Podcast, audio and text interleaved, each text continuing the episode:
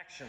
Good morning, South Beach. Here we are at the world famous Fifth Street Gym, Miami Beach for my boxing tip number 53, and it's contracts. You have to find someone that you can trust to read your contracts and understand that no contract is going to be perfect. You have to give and take. That's what it's going to come down to. It's not going to be one sided. It can't be one sided for you, nor the promoter, nor the sponsor. They have to get something in order to give something.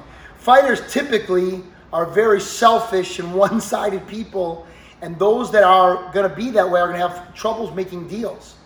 Don King famously has said many times, and to me, lawyers, they don't make deals, they break deals. If you nitpick a contract apart until there's nothing left, then no one's going to want you to sign it. You can't have it all your way, and of course, it can't be all their way either. Balance is the trick, is the is the sensitive issue you're trying to find. You're trying to find balance.